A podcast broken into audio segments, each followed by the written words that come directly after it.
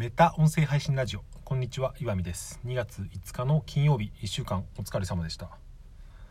まあ週末とは言っても仕事をしていらっしゃる方もいると思うんで1週間お疲れ様という言葉が正しいのかどうかは分かりませんが一応形式上ですね。はい。ちょっと今日はですねバタバタしておりまして時間がないので、うん、コメント会社もあるんですけどそれは明日にさせていただいて明日以降にさせていただいて何か短く話したらと思います。うん。何を話そうかなと思ってこういう時に僕はややこしいテーマを思いついてしまうんですけど、うん、この話はしないけど一応思いついたのはですねまあクラブハウスなんですけどクラブハウスがもしかしたら、うん、もっと広まってくるとソーシャルいじめって結構ありえるよなって思った話をは今日はしないんですけど、うん、一応投げかけるだけ投げかけてみようと思ってああいう招待制プラスそのログが残らないしかも音声のアプリって、うん、10代とかが使えるようになったら結構悲惨なことが起こるかもしれないって僕はですね割とネガティブな考え方を持っている人間なので思っちゃったんですけどそれに関しては明日明日じゃないですね。今度改めて考えてみようと思います。それで何を喋ろうかなと思ったんですけど Twitter もですね最近 Twitter Spaces ってこれままだベータ版で多分日本では使えないサービスだと思うんですけどそういうのをですね始めるみたい始めたみたいですね。もう去年ぐらいかな。これがどういうのかというとまあ言ってみれば Twitter にもクラブハウス的要素はできるらしいんですよね。今 Twitter っていろいろフリートとか音声ツイートとかいろいろありますけど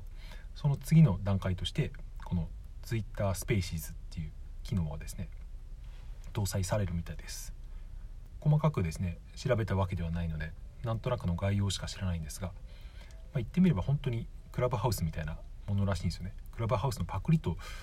言えそうなサービスということを誰かが言ってましたけど、うん、つまりその特徴としてライブ配信の、うん、複数人とおしゃべりができてログが残らなくてっていうですね。音声 SNS 機能を Twitter も装備するみたいな。これどうでしょうね。もし Twitter にもクラブハウス的要素がくっついたら、うん、日本ではどっちが人気が出るかなと思ったりしたんですけど。もし招待制じゃなくて Android でも使えるとなるともしかしたら日本ではクラブハウスより Twitter のこのスペーシーズの方が広まる可能性はあるなと思ってですね、うん、動向を注意してみようかなと思ったという話です。テッククランチの記事とあともっと詳しいのはですねポッドキャストでオフトピックっていうですねお二人がやられているテック系の情報番組があるんですけどそれがすごく分かりやすいと思うので、